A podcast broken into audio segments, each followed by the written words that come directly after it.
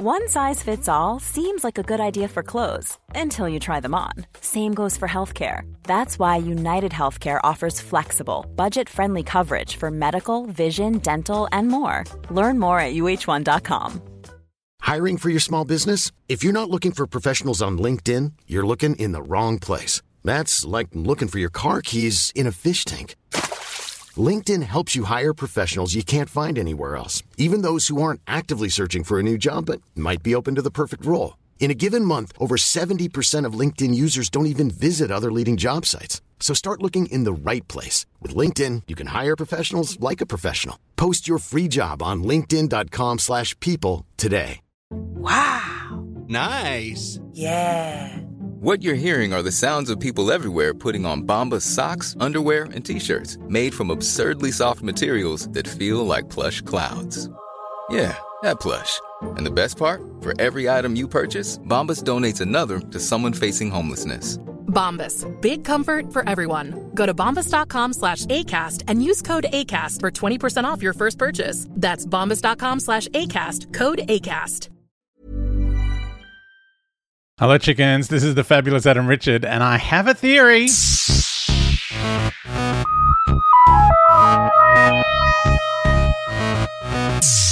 Hey, chickens. We are listening to a letter from Matt. You're listening. I'm reading. About how he's feeling about he's going through the entire series from the return in 2005. We've heard what he had to say about Rose.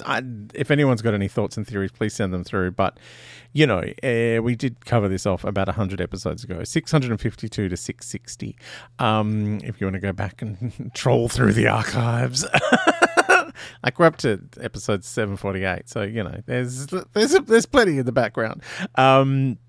Anyway, we're up to the end of the world, and I'm loving that Matt is kind of putting a 2023 eye over how he feels about these episodes now, which is fascinating. Like, it's one of my favorite things to do with even the really old episodes, to look at what was going on at the time, how it's changed to now, which will certainly happen if we do that Toymaker bit of business. Anyway, the end of the world, he says, again, looking from 2023, Britney Spears has actually become a piece of classical music now, even to us. Yeah, Toxic is, I mean, it was a great choice of a song because it's a banger, as the people say. He says, you got to be pretty mean-spirited to dislike this one. We were getting brilliant special effects that just about stand up to the test of time. I mean, it does help that they were in standard definition. And despite Russell T. Davis's insistence on the show remaining family friendly, two of the most brutal deaths of the series, Jabe bursting into flames and burning to death, and Cassandra literally exploding into bloody chunks of meat. Who says this show isn't scary? Yeah, I remember being devastated by Jabe, also because it happens off screen. Like, those are always the most devastating deaths, are the ones that because you imagine them really badly. You're like, oh no, this is happening, isn't it? So yeah, it's quite a lot. The end of the world I remember really enjoying. The Toxic thing was ridiculous, but hilarious. It's just, you know, it's just fun. It's a fun episode, and we got to do the future. I do love that this has been the kind of like structure, and he did that again with the second series that David Tennant did, where it's like, okay, one set now, one we go to the future, and then one we go way to the past. Didn't they even do that with Jodie Whittaker's first series? Wasn't that how that worked? I can't remember. I feel like it was. I feel like we were now, in the future, and then in the past.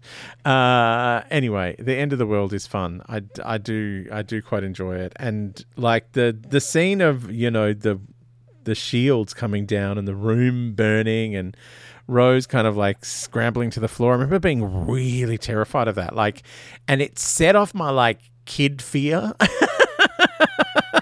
You know when you watch things when you're a kid and they terrify you and they stay with you forever? And I don't know why, but that one just kind of stuck with me for a long time. Like, I just was like, ah, it's coming. But yeah, amazing.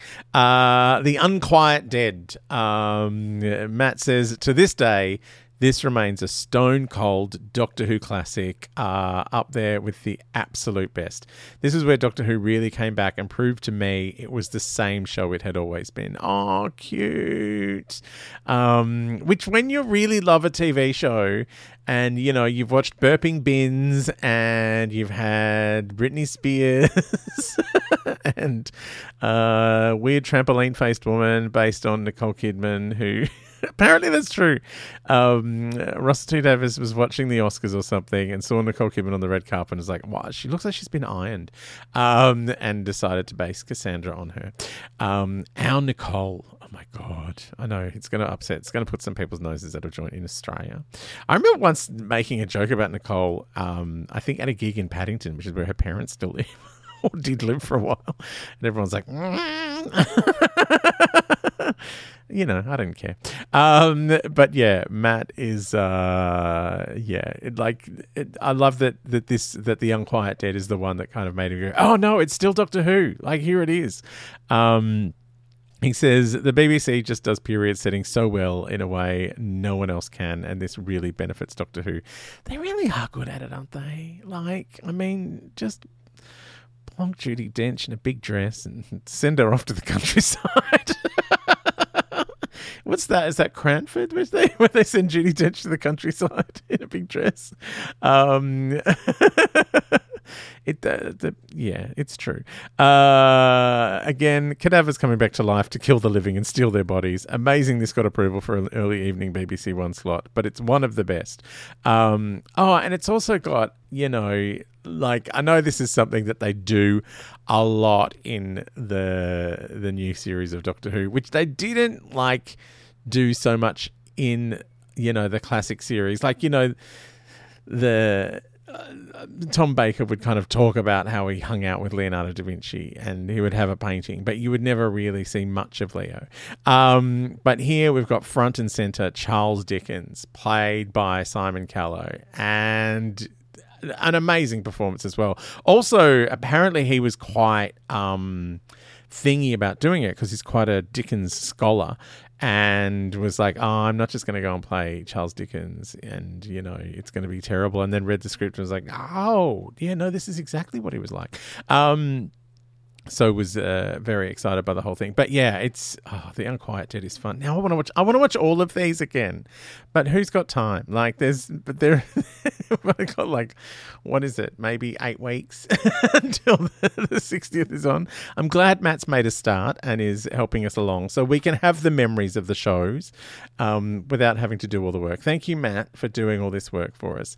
On to Aliens of London and World War III. He says, hindsight is a wonderful thing, right? Well, with the knowledge of how badly they were struggling in the early days of filming on this series, it's a wonder that it turned out as well as it did. Sure, it's easy to pick on the man in a rubber suit, Slitheen, but you can't do that without also acknowledging the incredible CGI work for them as well. You can look down on the childish farting throughout, but for years after that, did anyone in a fan's house fart without being accused of being a Slitheen? Ah, you're a Slitheen.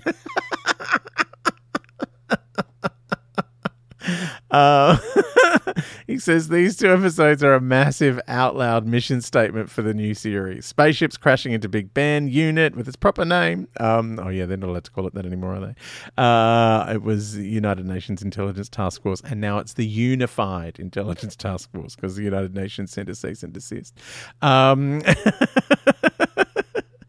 Penelope Wilton, playing Harriet Jones MP, fly on Earth, you know who she is, and the first significant death of the new series that hit us all in the feels. That poor little pig. Anyone for a bacon sandwich? Oh, Matthew. So weird. I've been listening to The Archers lately and there's a lot of business going on at the pig farm. You know what I did love? I feel like Russell T. Davis kind of dumped it after this first series. is that this whole first series, every episode has like a subtext and or a theme kind of thing going on. And they're very, like, some of it's quite pointed. Like this one, it feels like it's got quite pointed satire about government, about, you know, rampant capitalism, like the kind of sacrifices that get made to just make money, like the Slitheen being, you know, the ultimate expression of capitalization. And also, you know, the property developers. Just like, how do we devalue this thing so we can build our giant building on it? And no one wants to, you know, we make everyone hate, you know, that there was a thing here. Like, it's just... It is, you know, this is. There's a lot of satirical stuff going on in this two-parter. Also, in the preceding episodes, there's a lot kind of going on there as well. Like every episode has its kind of like undercurrent of something. You know, there's a whole cult of celebrity thing, and you know, being invited to things and who's special going on in the end of the world. And Rose obviously is, you know, there's a whole lot of business going on there. But yeah, like every episode had like a subtext here, and I feel like he let that go after a while. We will continue Matt's rewatch in the next episode.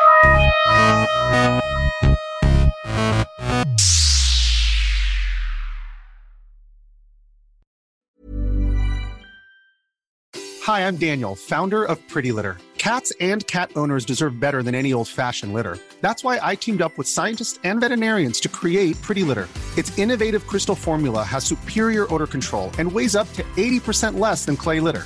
Pretty Litter even monitors health by changing colors to help detect early signs of potential illness. It's the world's smartest kitty litter. Go to prettylitter.com and use code ACAST for 20% off your first order and a free cat toy. Terms and conditions apply. See site for details.